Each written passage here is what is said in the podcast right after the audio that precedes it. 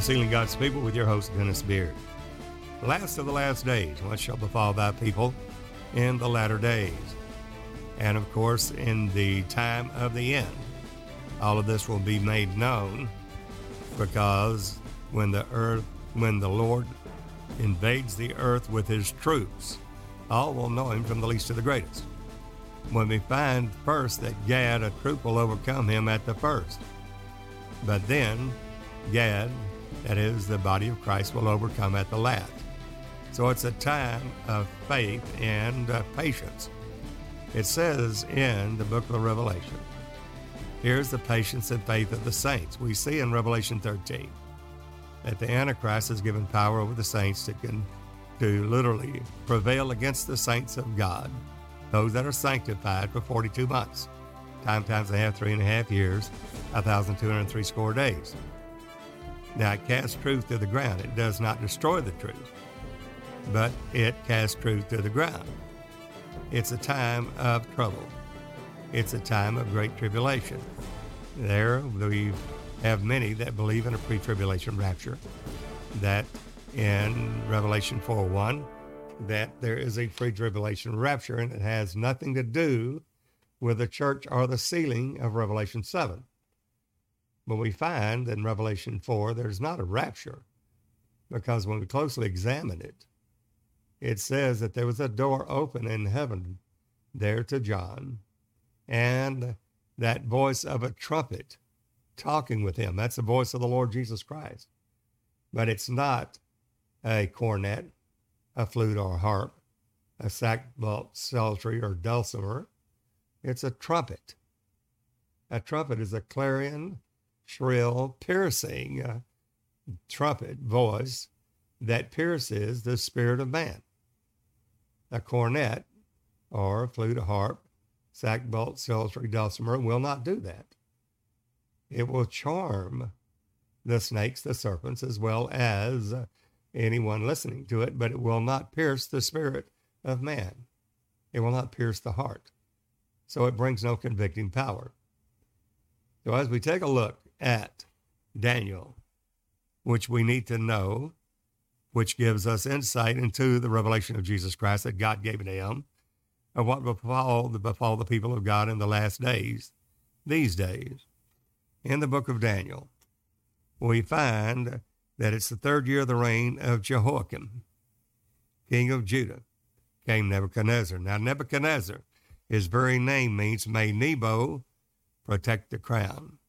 Nebo, his first, the false god, and Nebuchadnezzar, the king of Babylon, in a natural Shinar, plains of Dura, Babylon. But we also have in Revelation the spiritual Babylon, Mister Babylon, the great, the mother of harlots and abominations of the earth. We're going to see that as in the natural, there will be truths that we'll see in the spiritual. And it's in that third year of the reign of Jehoiakim that the king of Judah, that Nebuchadnezzar, the king of Babylon, came and besieged it. Now the Lord gave Jehoiakim into Nebuchadnezzar's hand, with part of the vessels of the house carried away to Babylon. Now we're going to see that the king will take the four, Daniel, Hananiah, Mishael, and Azariah, for his own kingdom. These children that are well-favored, skillful in all wisdom, cunning in knowledge, understanding of science, and such as had ability in them to stand in the king's palace, whom they might teach the, the learning and the tongue of the Chaldeans. Now, it's noteworthy that Abraham, Abram, father of Hite, came out of Ur of the land of the Chaldees, soothsayers, prognosticators. Ur is light, and the Chaldeans, Babylonians. And the name Abram, father of Hite, was changed to Abraham with an H, a ha. When that H put in there, which is the fifth letter of the A B C D of the Hebrew, is the Spirit of God. That makes a difference and Abram becomes Abraham. Sarai becomes Sarah. This is simply because of the Spirit of God. And the name denotes the character and the essence of the being of the person. So we see Daniel, Dan, judge, E, of, L, the judge of God. We're all going to see there that Hananiah is to reign, to ascend the throne. Mishael, who is or what God is. And then Azariah, Jehovah has helped or assisted. They're going to have their names changed, and they're going to be told that they will carry a Babylonian name given to them by Babylon, King Nebuchadnezzar. Bel- that is, Daniel will become Belteshazzar, Lord of the straitened treasure. Not straight as in a straight line, but straight as in a narrow way, as the Strait of Magellan, a very narrow path. Lord of the narrow treasure, straitened treasure. Then Hananiah will be called Shadrach. In the Babylonian Chaldean language means royal or the great scribe.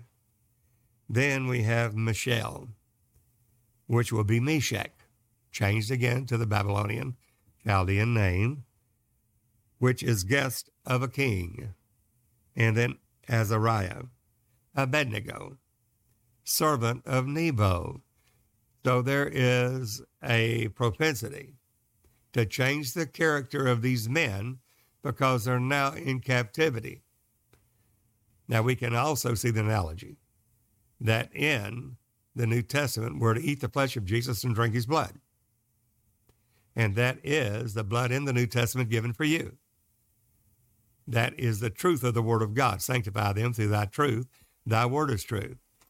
So the king is going to require that these four men that are counted worthy to come into the king's palace, having knowledge, wisdom, understanding, science, et cetera, that they will have the king's meat.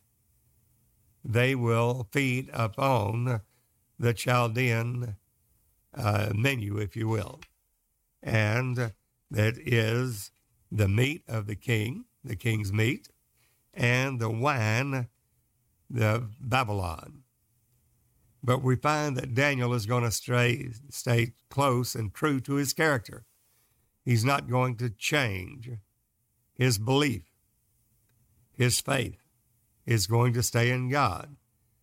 So we have Melzar, which is the butler or the Babylonian officer for Nebuchadnezzar, tells him that you, Daniel, and your three friends in the Babylonian tongue, Shadrach, Meshach, and Abednego, you're going to eat the king's meat and you're going to drink the wine. But then Daniel says that, no, let us just have pulse and try us. And after, after that you see that we will be fatter and our presence will be of a good countenance before the king, that, that even though we don't drink the king's wine or eat the king's meat. Well, the prince of the eunuchs, Melzar, said, this may cost me my head, because if I don't obey the king, then I will lose my head. He'll kill me. Then Daniel comes back and says to Melzar, prove us for ten days. Now we're going to see an analogy all the way through Daniel into the seasons of God. ten days are the ten days of all. Anytime we see ten, they, we have ten digits on our hands, ten fingers, ten toes. The digits on our hands is the work we do for God. The ten toes are the walk that we have in God. It's our responsibility. The Decalogue is ten commandments. That is our responsibility. The burden is on us, the body of Christ. Jesus has already paid the price for all things, all things in truth. We're complete in him and have need of nothing else. But the burden's on us. Any man says the burden of the Lord. The burden of the Lord will be cut off. For the burden is on us, the body of Christ. We are to stand in faith in the testimony of Jesus. If we deny him, he'll deny us. But if we confess him before men, he will confess us before the Father. That is a reward for simply obedience to his commandments. We are servants to righteousness now, righteousness. Whosoever we yield our members of servants to obey him, or the servants to whom we obey, whether of sin unto death, still missing the mark, even though we have the Holy Ghost, or of obedience unto righteousness, which will yield the peaceful fruits of holiness, without which no man shall see the Lord. So Daniel sets an example. He says, prove us for ten days. Well, we see the same in Smyrna.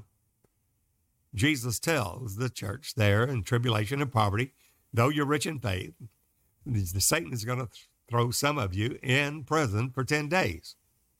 Be you faithful unto death, I'll give you a crown of life. The same that Daniel says, prove us in ten days, and you will see that the Lord will bless us, staying faithful to him. And Melzar believes and uh, uh, gives the uh, the request to Daniel not to eat the king's meat or drink the king's wine. They, all that Daniel and his companions will eat is pulse, vegetables. Now, we're going to go into the secret. We know the names that of Daniel, Hananiah, Mishael, and Azariah are going to stay true to their names and essence and character in the testimony, the testimony they will give for the Lord Jehovah God Almighty. And we're going to see then chapter two, in that second year in the reign of Nebuchadnezzar, that he dreamed a dream. Now, it's important to know that God is giving this dream to the nations, the kings of the nations. Now, Nebuchadnezzar, at this time, Babylon will be that head of gold and reign over the whole earth. But God didn't give the dream to Daniel or to, or to uh, Hananiah, Mishael, or Azariah. He gives it to the king, Nebuchadnezzar, to the point that the first one he calls in is not Daniel or his three companions. The first one he calls in, of course, is the soothsayers, astrologers, the prognosticators, the Chaldeans. And they simply said, tell us the dream, king, and we'll give you the interpretation. Well, of course, we know that, that the biblical uh, account is that Nebuchadnezzar, Nebuchadnezzar could not remember his dream. He couldn't recall it. Therefore, he gives a rash command and says, you will give me the dream. Tell me what my dream was, even though I can't recollect what it is. I have no memory of it, and the interpretation thereof. Then I'll know that you're telling me the truth. Well, all of the astrologers, soothsayers, prognosticators, magicians, all the sorcerers, saying no king has ever asked this of any of his uh, uh, assistants or helps or sorcerers or magicians in the kingdom. It's never been asked before. That only the gods in heaven can do that. Then he makes a decree. Either you give me, Nebuchadnezzar states, either you give me the dream along with the interpretation that I had, even though I can't recall it, or I will cut you to pieces and I will throw your house to the dunghill. Now, that is a very rash command. Well, when Ariok comes in, and Ariok, the Babylonian name again, means lion-like. And he comes in to get uh, Daniel, uh, Hananiah, Mishael, and Azariah, Shadrach, Meshach, and Abednego, and uh, say, "We're going. You're going to be killed." And Daniel asks, well, why, why the haste? And he tells him, well, because the king had a dream, and if they're not able to tell it, that he's going to kill all the magicians, sorcerers, soothsayers, all the wise men because they cannot bring the dream along with the interpretation to him. So it was a very profound dream. It shook Nebuchadnezzar to his very bones.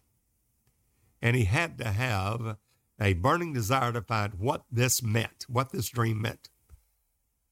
Well, Daniel says, uh, uh, begs time to go to the God of heaven, our Lord Jesus Christ, and ask for mercy to give this secret to him, not for any of his righteousness or his holiness, but for, for the king, that he may know what will befall the people in the latter days.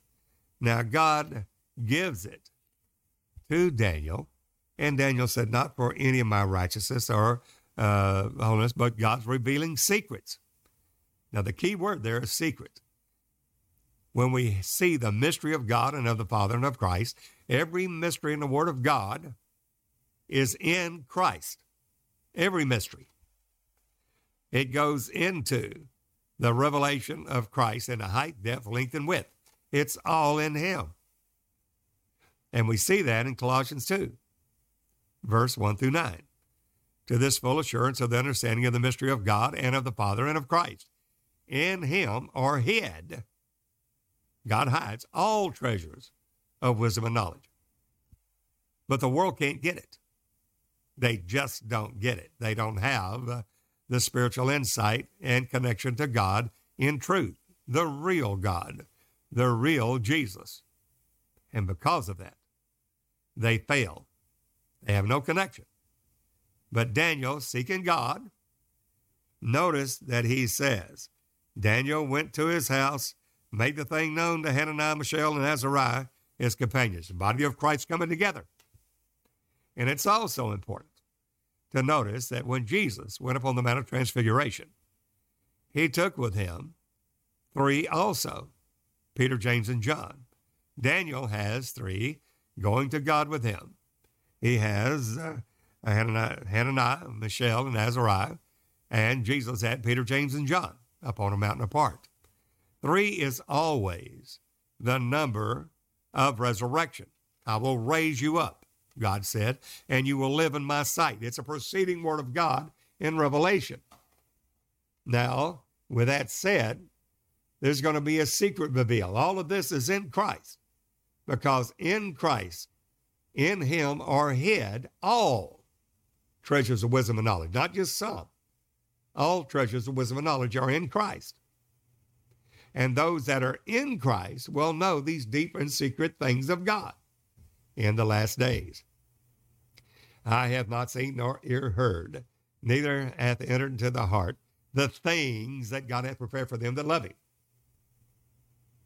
Notice the things are the things of faith. Faith is the substance of things hoped for, the evidence of things not seen. The faith that was once delivered to the saints is revealed in the things of faith, which is a proceeding word of God. So you'll see it's a progression in Revelation. For example, Noah was perfect in his generation. Well, then his generation means that in obedience to God, through that obedience is righteousness. It's counted him for righteousness. Well, simply because he believes God in obedience, prepares an ark to the saving of his soul. Noah was, he found grace in the sight of the Lord, because grace reigns through righteousness. And righteousness requires obedience. And then we see that in Romans six. That whosoever we yield our members of service, obey him as servants, to whom we obey, and that is of obedience unto righteousness. Well, Noah was obedient. And because of that, because he's obedient to the present truth, he was perfect in his generation. We see the same thing with Abram, turned to be Abraham, and the covenant given to him, and believing that he would have a seed from Sarah, even have, had passed her age to have a child. But he didn't waver in faith. He believed. Same way with uh, Job, was perfect in his generation. He was a man that feared God and shewed evil and was perfect in all his ways, simply because at that present truth, he obeyed God to the present light that was given him. We, the body of Christ, must walk in the light as he's in the light. And the path of the just is as a shining light that shineth more and more into the perfect day. It's progressive. And we must be in that light that is currently shining in the proceeding word of God from the throne room, which is for a stream of the word of God that comes before the throne. And it's called the golden oil, throne room revelation. Not Pentecostal revelation, not a half egg of beaten olive oil going into the twenty-two knops of bowls to, to, knops of bowls to feed the seven lamps in the, the candlestick, the church. It's golden oil, throne room revelation, and that given to us from the Lord himself in a higher level of glory. So we find that Daniel has Hananiah, Mishael, and Azariah. They're just as with those three, and he confides in them. He doesn't go it alone. Forsake not the assembling of ourselves together as the manner of some is, and so much the more as they see the day approaching. We can see the principles there in the body of Christ coming into together, into the unity of the faith, in a time of captivity. He that leadeth into captivity shall go into captivity. He that killeth with the sword must die by the sword. Here's the patience and the faith of the saints. So we find that Daniel, in this time of trouble, and his life and of his three companions are at stake, that he has time to seek the God of heaven. And he confides in Hananiah, Mishael, and Azariah, as he does, that they would desire mercies of the God of heaven, which we know, of course, the revealed name of God now, Jesus. He is the Christ. Jesus, Jehovah's salvation, is the only revealed name of God, the only blood name of God, the only name whereby we may be saved, the name of Jesus. But it was not revealed at that time because God had not taken on a permanent dwelling yet. Therefore, the name Jesus was not revealed yet. Notice that concerning this secret. Now, it's been secret, a secret from Nebuchadnezzar, though the dream was given him. And Daniel calls it this secret. Notice he says that Daniel and his fellows should not perish with the rest of the wise men of Babylon. Then was the secret. Now that is Daniel two, verse nineteen, the secret. We're focusing on the secret. The secret that will be revealed. It's the revelation of Jesus Christ. Then was the secret revealed unto Daniel in a night vision. Now, Jesus said, work while it's day, for the night cometh, which no man can work. It's in the night vision. Weeping endureth for a night, but joy comes in the morning, the morning star. The night, Job says, cursed be the night, and when they said, a man-child was born. For the man-child is born in the night vision. And we're going to see that over and over again. The man-child is Christ in you, the hope of glory. The woman, a great wonder in heaven. The woman clothed with the sun and moon and under her feet, upon her head a crown of twelve stars. She cried travailing in pain to be delivered and brought forth a man-child. That is not Mary. That is not Israel. That's the church. The same we're going to see in Daniel, speaking of not only are we speaking Israel, the natural Israel back then, but the spiritual Israel in the New Testament, running right along with Revelation seven and the apocalyptic sealing of the saints of God, not Israel, the saints of God, the ones that are sanctified holy, both spirit, soul, and body, and the twelve thousand, each of the twelve tribes are spiritual numbers. twelve is the perfect government of God. one thousand is perfected glory. We see that in Song eight, Canticles eight. Solomon hath a vineyard in Baal Hamon, possessor of a multitude. Solomon, you must have a thousand perfected glory. All the keepers of the vineyard, two hundred. The keepers of the vineyard are the apostles, prophets, evangelists, pastors, and teachers. two hundred plus two hundred plus two hundred plus two hundred plus two hundred equals one thousand. Any ministry alone is two hundred, which is the number of insufficiency. I suppose, Philip and Andrew said, two hundred penny worth of bread is not sufficient to feed all of these. When Jesus said, feed the multitude. Well, two hundred is insufficiency. No ministry in itself is full sufficient.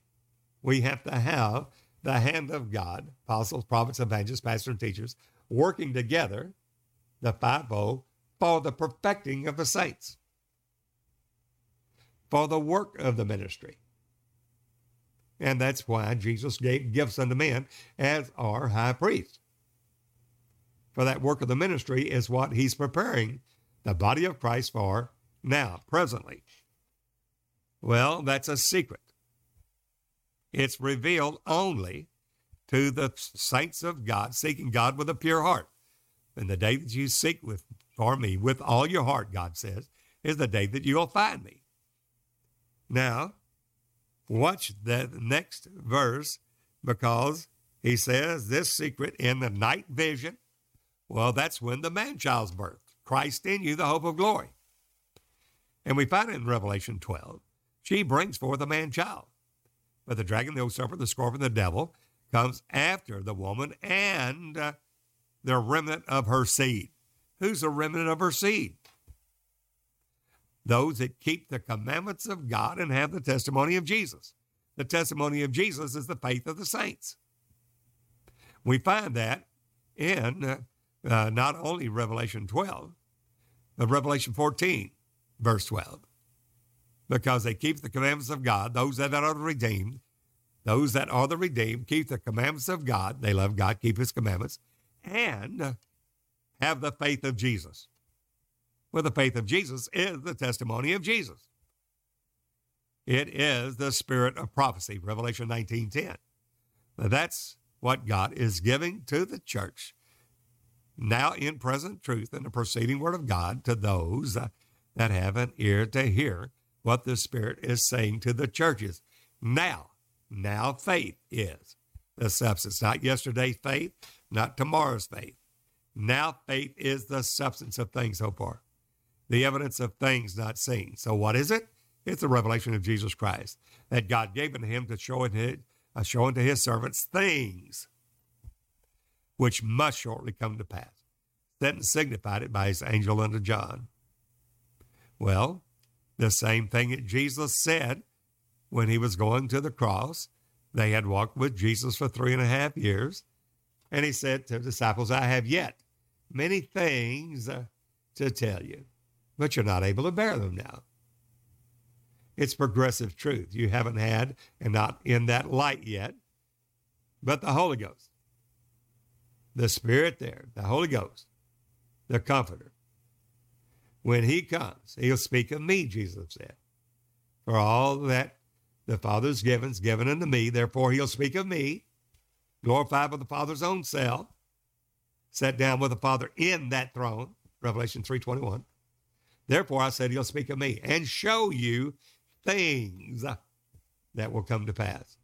Those are the things of faith, the secret things of God.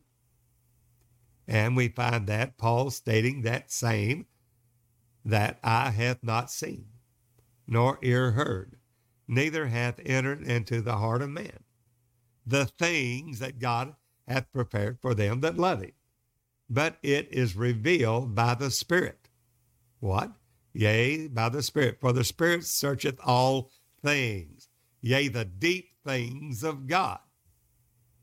The secret things belong uh, unto us. It's revealed. We search out a thing, and God reveals it by his Spirit. It takes a pure heart toward God, seeking for him with all our heart, heart, all of our spirit, soul, and body, all that we have. And he says, at that time, during this night vision, then Daniel blessed the God of heaven for this secret. Notice he says, blessed be the name of God forever and ever. The name revealed of God now, The revealed name is Jesus. He is the only name under heaven given among men whereby we must be saved, exalted above all names. Forever and ever, for wisdom and might are his, not theirs, not a second person of the Godhead, his. For God, revealing his name, the name of Jehovah is Jesus. The name of the Word is Jesus. The name of the Holy Ghost, Jesus. The name of the Son of God, Jesus. The name of the Son of Man, Jesus. The name of Elohim, Jesus. The name of God, Jesus. Jehovah is salvation. The blood name of God, revealed, manifest in flesh. And he changes. He changes the times and the seasons. We must be in the correct season and the time that we are walking. It's given us to know the times and the seasons. First Thessalonians five, verse one. So those that have an ear to hear, the truth of what God is doing now is a total new radical change than Pentecost to those that have an ear. Notice in verse twenty-two, well, that twenty-one, I'm talking Daniel two, verse twenty-one, and he changes. God changes the times and the seasons. So we must be walking in that light as he's in the light because it's changing. God didn't change. He is the same yesterday, today, and forever. However, he changes the seasons and times that we are in, showing us more glory, from glory to glory, to the same image of Jesus Christ. He removes kings, setteth up kings. He gives wisdom unto the wise and knowledge to them that have and know understanding. Verse twenty-two, another thing, here's the secret. He revealeth the deep, the deep things of God. He revealeth the deep and secret things. Very important. So to understand the book of the Revelation, we must understand the apocalyptic books of Daniel, Jeremiah, Ezekiel. We must understand Isaiah because in the revelation of Jesus Christ, it is the epoch. It is all things gathered together in Christ Jesus in one. And that's the reason why in that little book, the Revelation of Jesus Christ, if you add anything to that book, the plagues of that book will be added to you.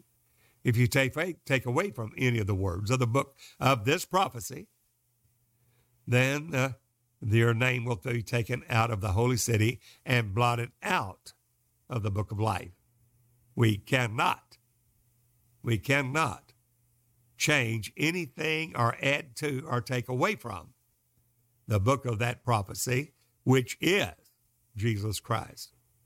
It is very uh, critical that we know and walk in that truth, exactly the truth, hitting the mark, not missing that mark, but hitting the mark for the prize of the high calling of God in Christ Jesus. So God reveals the deep and secret things, but he's given this to King Nebuchadnezzar in a dream. And this is going to reveal the beast in a general sense. And we will go into the intricate details later on, but the general man of sin, it's going to make a man. And that man is going to have a head of gold, a breast of silver and arms of silver. It's going to have uh, the loins of brass. It's going to have legs of iron and feet of iron and of uh, iron and miry clay. It's going to stand on the feet as a man. It is a false man. It is in lieu of the man, Christ Jesus, and it will be set up a great image that will require, that Babylon will require all to worship him to this image that he's going to set up. We'll see that also in Revelation thirteen. Now, he reveals the deep and secret things. He knows what is in the darkness, God does, and the light that dwelleth with him. Now he goes on about this secret.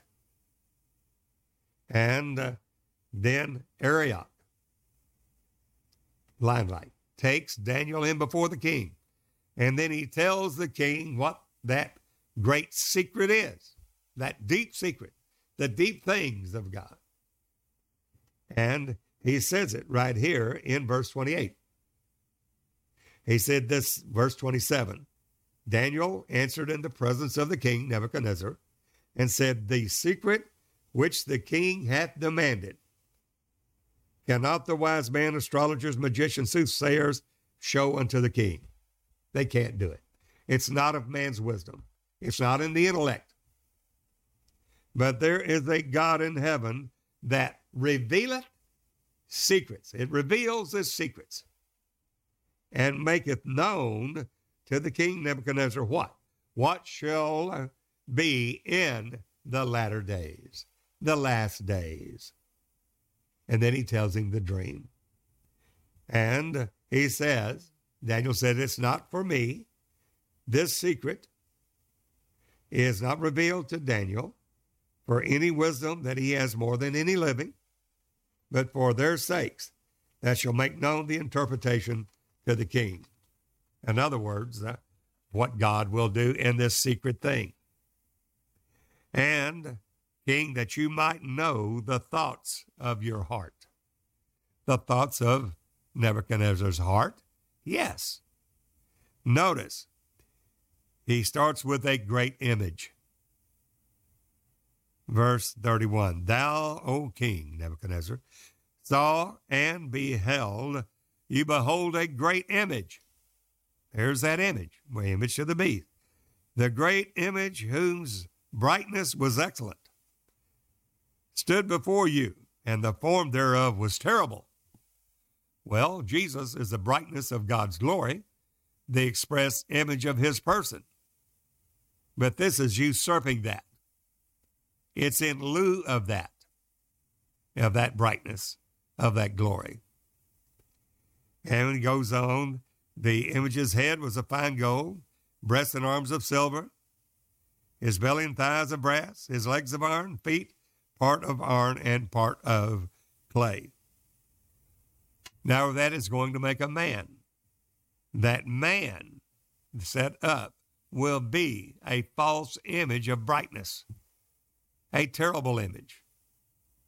And we're going to see that in Daniel, the third chapter, as we see that he's going to cause all to worship this beast, this image that he sets up.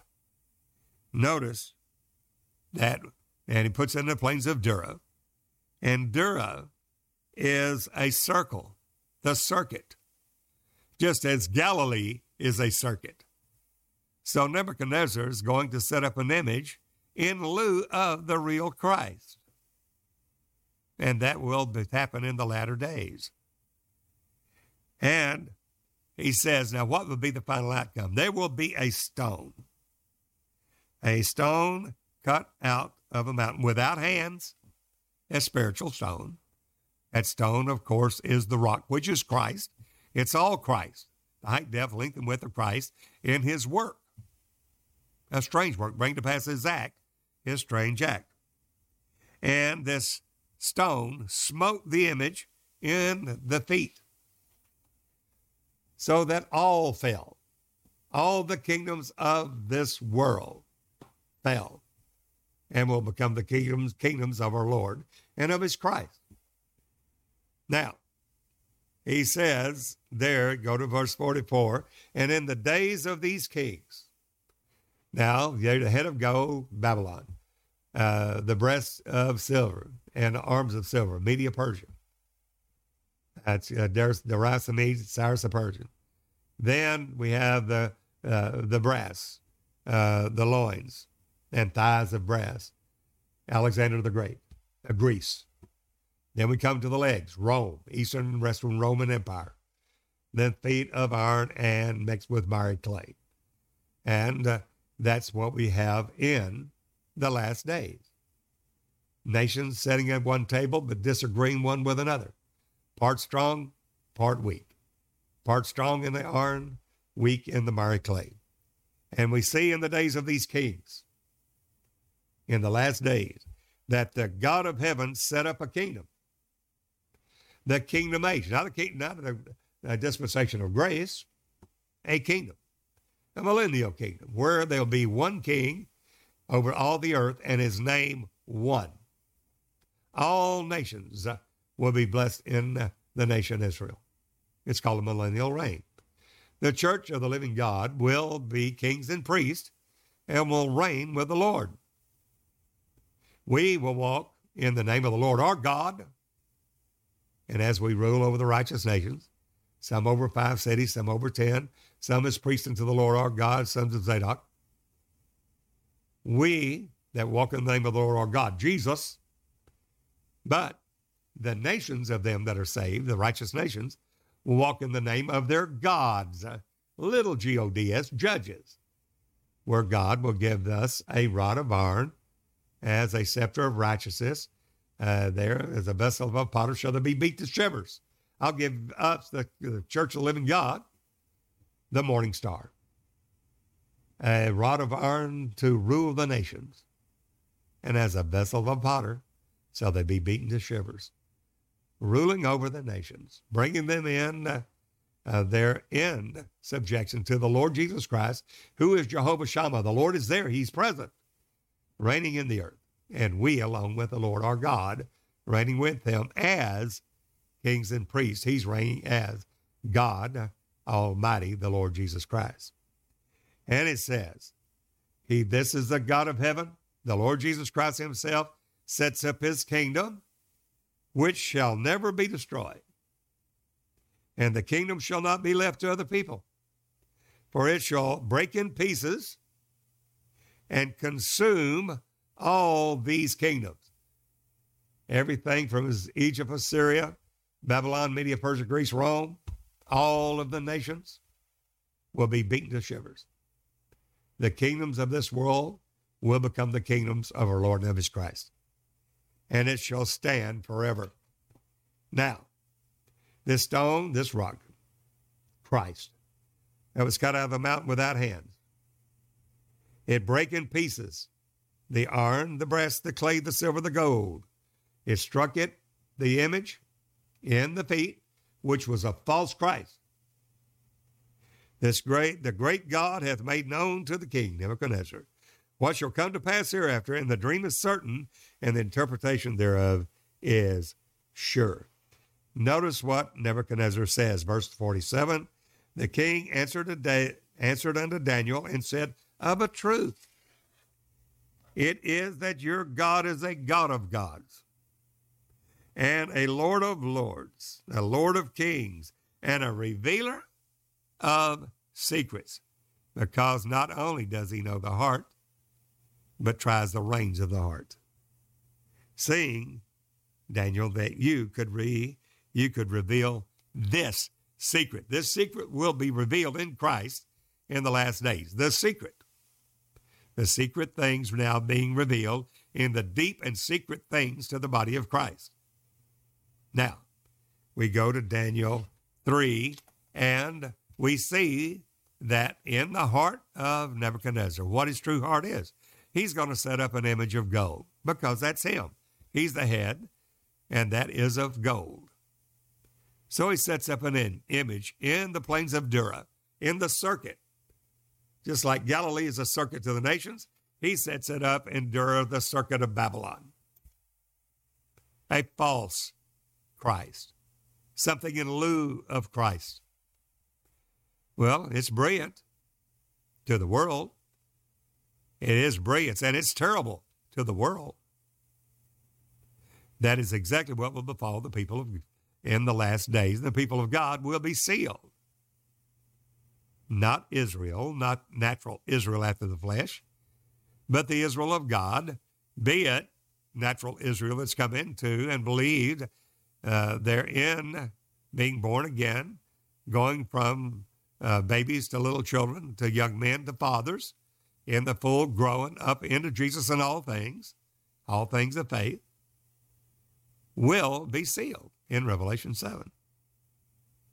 Now, we'll get into the intricate details, but this is a generality, a basic synopsis of the image, and we'll see that what the church does here in Babylon In natural Babylon, they're going to use six instruments that appeal to man, six the number of man, and it's going to be listed in verse five, ten, and fifteen of chapter three. The same that is done throughout the church world today that want people that should join for their amusement to be entertained, but not pierced in their heart to bring forth unto perfection, unto the unity of the faith and the knowledge of the Son of God. So what does he do? He builds a, he sets up an image in Dura, the circuit, the circuit of Babylon. It's sixty cubits high, sixty is the number of rebellion. It withstands truth. sixty is the number of that rebellion. And it's sixty cubits high, six cubits wide. Well, sixty-six, where do we see that? Well, we see the fullness of it in Revelation thirteen in the mark of the beast. It's the number of a man. What's the number of this man? Well, there's sixty-six. There's a Z stigma. Somebody said, what was that? Z stigma. Z is the Greek letter for sixty. Stigma is the number for six, the number of man. And it's Z stigma. Z is six hundred. Uh, chi Z stigma. Chi is six hundred, re- revealing Christ. Z, X I, the letter is sixty. It means rebellion, stands against, and is in opposition to He, which is Christ. Chi, Z stigma. Chi is Christ. Christ manifests in the flesh. Christ is come in the flesh. Jesus Christ is come in the flesh is Chi stigma. Chi, Christ, stigma, come in the flesh. That's six hundred six. But the mark of the beast, as uh, is here indicative, that Nebuchadnezzar builds in the plains of Dura, the circuit of Babylon, not Galilee of the nations, but the circuit of Babylon, Dura. He sets up an image sixty cubits high. There is the Z, X I, and it's written in Greek as a snake, literally poised to strike.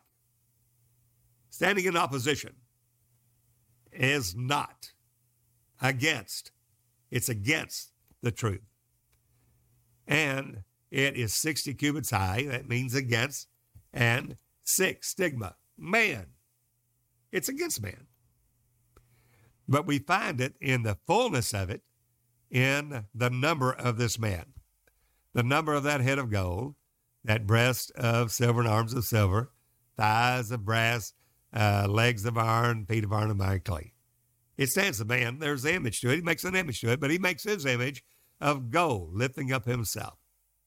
sixty cubits high, six cubits wide, in the plains of Dura, in the circuit, in lieu of the real Christ, lifting up himself. Just as the Antichrist, the son of perdition, will do in the last days, who opposeth all that is God or that is worship, so that he as God set up the temple of God, showing himself that he is God. Well, that's exactly what the king Nebuchadnezzar is doing here. But the point we want to make there in this secret that's now being revealed, and a very basic synopsis as we get into the intricate details later in the following podcast, we'll see that in this plains of Dura, he sets up this image and he states that Nebuchadnezzar, he has to gather together, notice this, eight different denominations that he brings together. That is the princes, governors, captains, judges, treasurers, counselors, sheriffs, and all the rulers of the provinces. Eight's the number of new beginnings. He's setting up a new beginning. Eight's the number of new beginnings. And he's trying to set up a new thing for him and set up his glory in this image, a golden image, being a, a Z stigma in Greek, or sixty-six there in the plains of Dura, sixty cubits high, six cubits wide. The only thing like it is that six hundred, which is Christ. He, C H I, key, Christ. The sixty, he's got the sixty, in oppose, opposition to, stigma. What is the number of the man? It's the number of the beast. Let him that hath wisdom count the number of the beast. It's the number of a man. Where's the man? We just read about it. And there's the image to it. What's his number? Well, it is a sixty cubits high, six cubits wide. It's against man. But now in the book of the Revelation, we have that mystery revealed. He, Christ, six hundred, the sixty snake opposed, opposing truth, stigma, six, man. What is truth? Any spirit that confesses that Jesus Christ has come in the flesh is of God. What is that? That's a key stigma. Christ is come in the flesh. Jesus Christ, God Almighty, Father of glory, the Holy Ghost, Christ in you, is come in the flesh. Jesus Christ is come in the flesh. It's present imperfect tense, means he's still doing it. First John four, verse one through four. Well, what is the mark of this image? It's the number of a man. What is that number? What's the number of that beast? That beast set up in the plains of Dura. What is that image to it? What is that number? Well, he, Z stigma. He, Christ, Z stigma. Jesus Christ is not come in the flesh. He is not the Father of glory that's come in the flesh. Somebody said, I didn't know that Christ was the Father. Well, read Ephesians four. There is one body, one spirit, one Lord, one faith, one baptism, one God who is above all, the Father of us all and in us all. Who's in you? The Father's in you. Who's the Father? Christ. That man who you crucified, Acts two thirty-six, that man, Christ Jesus, God hath made him both Lord, Jehovah God Almighty, and Christ, the Holy Ghost. Christ in you, the hope of glory. Acts two thirty-six. Who is Jesus? He is the blessed and only potentate, the omnipotent, the Almighty. First Timothy six fifteen and sixteen. Who only hath immortality? Jesus only. It's a Jesus only doctrine. We've missed that mark, and because we have, God is now dealing with us in his mercy to bring us to the real Jesus. Come and let us return to the Lord, the real Lord, the real Jesus.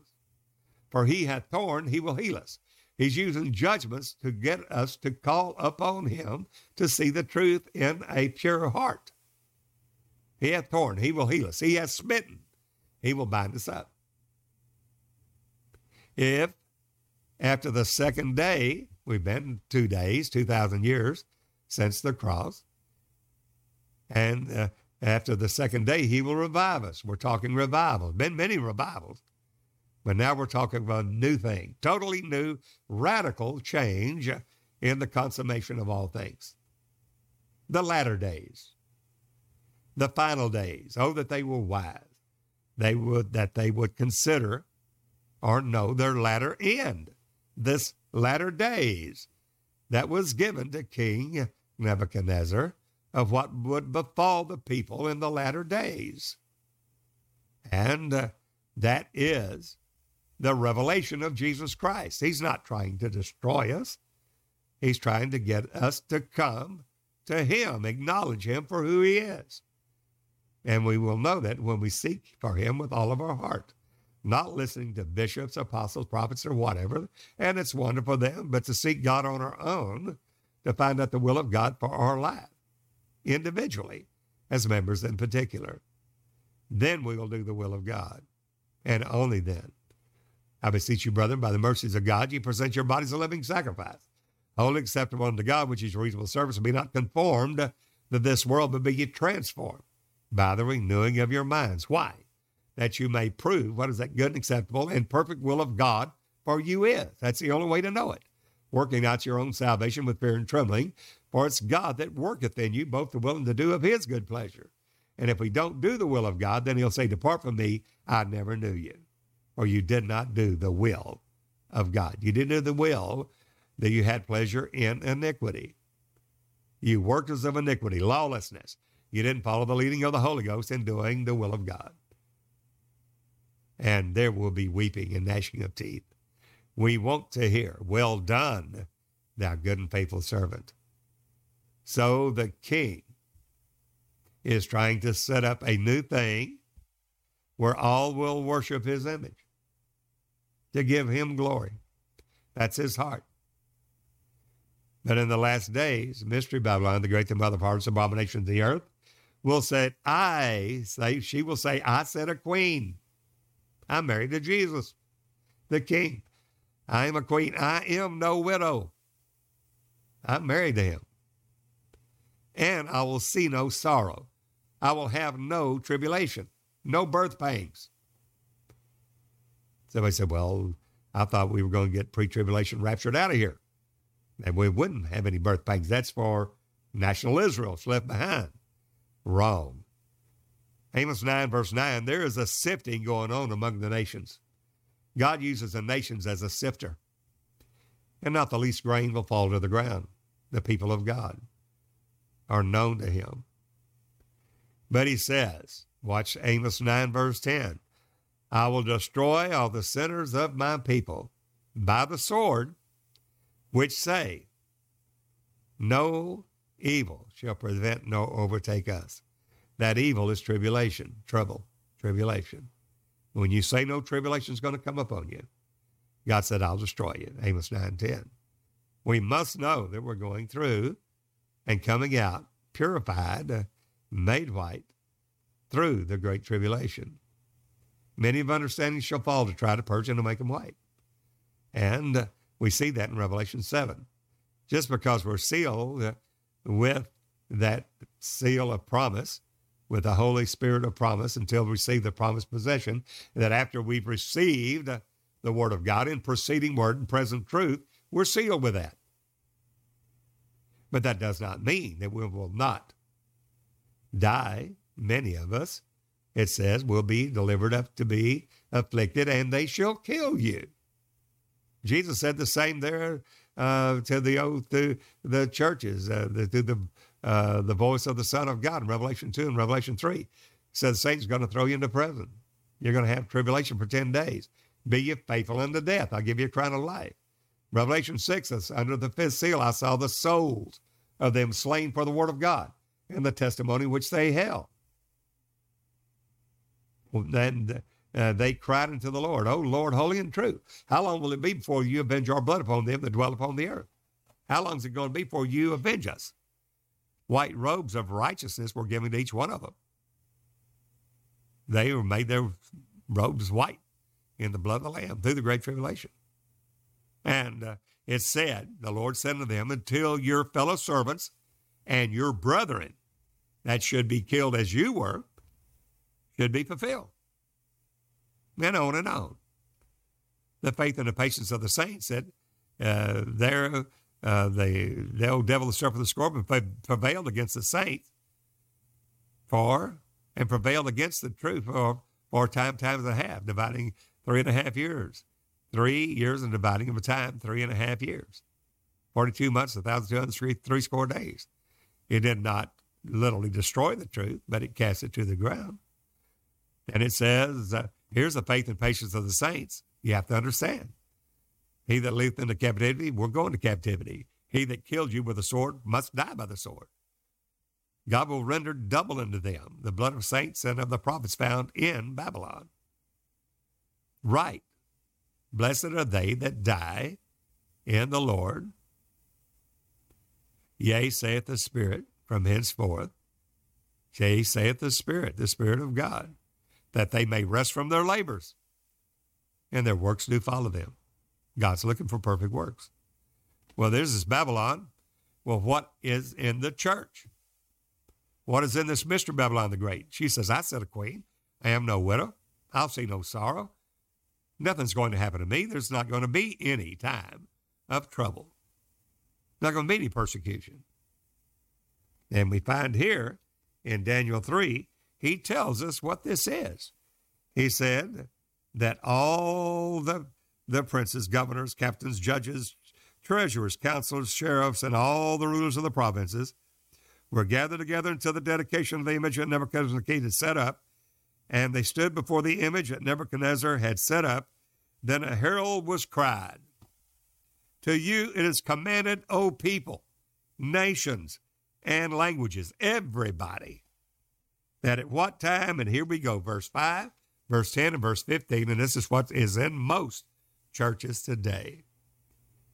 A very uh, soothing, uh, nasal tone, uh, literally uh, itching ears, telling the people what they want to hear, prosperity gospel that compromises the word of God for money.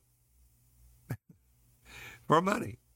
They won't, you know, making merchandise of you with great swelling words of man's wisdom.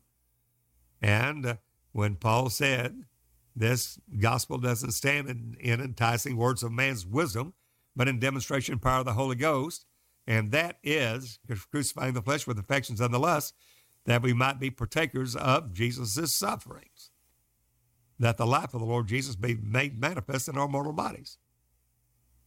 That's missing in most. So what did they use instead? Well, we have to have the trumpet. How long will you make me hear the sound of the trumpet, the alarm of war? The trumpet is a clarion, Holy Ghost, the voice of God that pierces the very spirit of man, the heart of man, and brings conviction. It leads and guides. It's profitable for reproof, rebuke, and for correction. But we don't have that in most churches. What do we have? Well, instead of the trumpet, we can't find a trumpet anywhere. That's that piercing truth of the Word of God, the voice of the Lord Jesus, an oracle of God. It's a trumpet voice. And that's what John declares in Revelation four, verse one.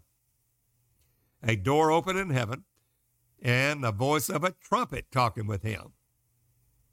The very truth of the word, piercing his spirit, saying, "Come up hither," not a rapture, "and I will show you things," faith, "that will come to pass hereafter." Not a rapture.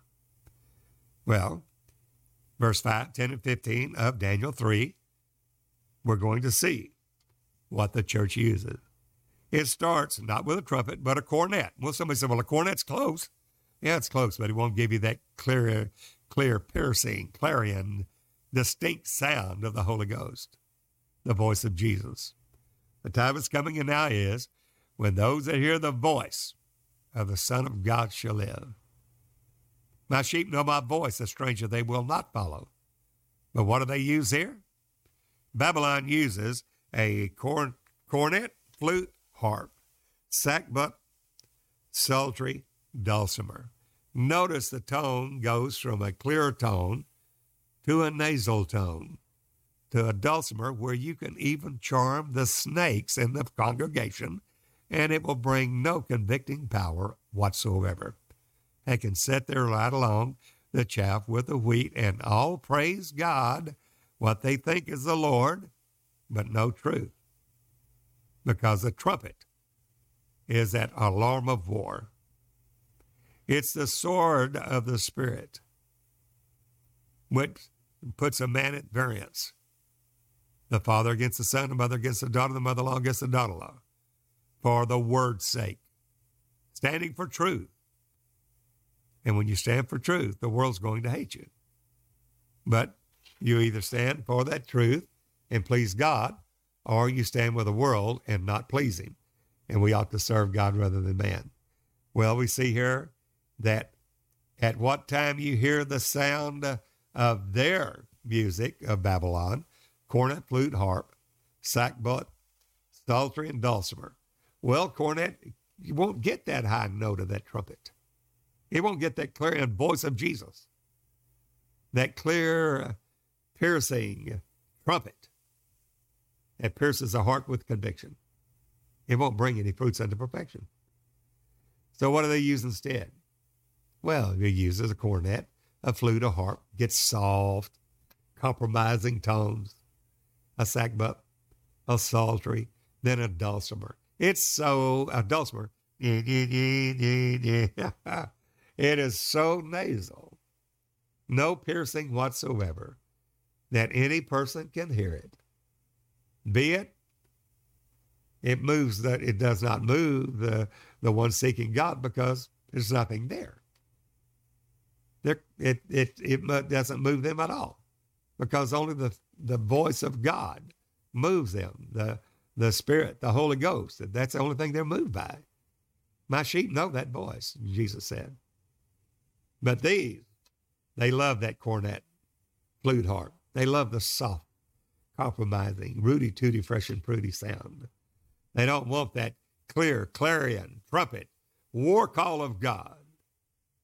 Prepare yourself for the battle. Prepare to meet thy God, O Israel. Church of living God, we're going to have to stand in the evil day. Then it goes to a sackbut, psaltery, and then a dulcimer, which is what we use to charm the king cobras, even all snakes, because they can sit right along there and never be convicted, and they'll still do it, give their money thinking they're saved, and, uh, and literally a mistaken identity, think they're right with God when they've never heard the clarion trumpet call. There is no trumpet there. So you see that again. He mentions it three times in verse five, ten, and fifteen. And when they would not, when they three Hebrew children, Hananiah, Mishael, and Azariah, would not bow down to that sound of the Babylonian voice, the compromised voice, the rooty-tooty little, little soft voice, and they only wanted to bow to the trumpet, and they would not bow to any other music, then they are thrown into the burning fiery furnace, according to the king's demand. Notice that God will take those that come against the saints in those days and will literally burn them up. So what are we saying? Let's hear the voice of the Lord, the trumpet sound of God. Let's enter into the secret things, the different secret things of God. Not just getting your toe wet a little bit in repentance, but going on, baptized in the name of Jesus Christ, born of the water, receiving the Holy Ghost, gift of the, the there, born of the Spirit. Then go on to young men, doing the will of God, finding out what it is and doing it. Then go to fathers, to where you know him that's from the beginning, and the work of the ministry, and being sealed in Revelation seven, apocalyptic sealing. Without that trumpet, it's impossible to reach it. And we have to seek God with all of our heart.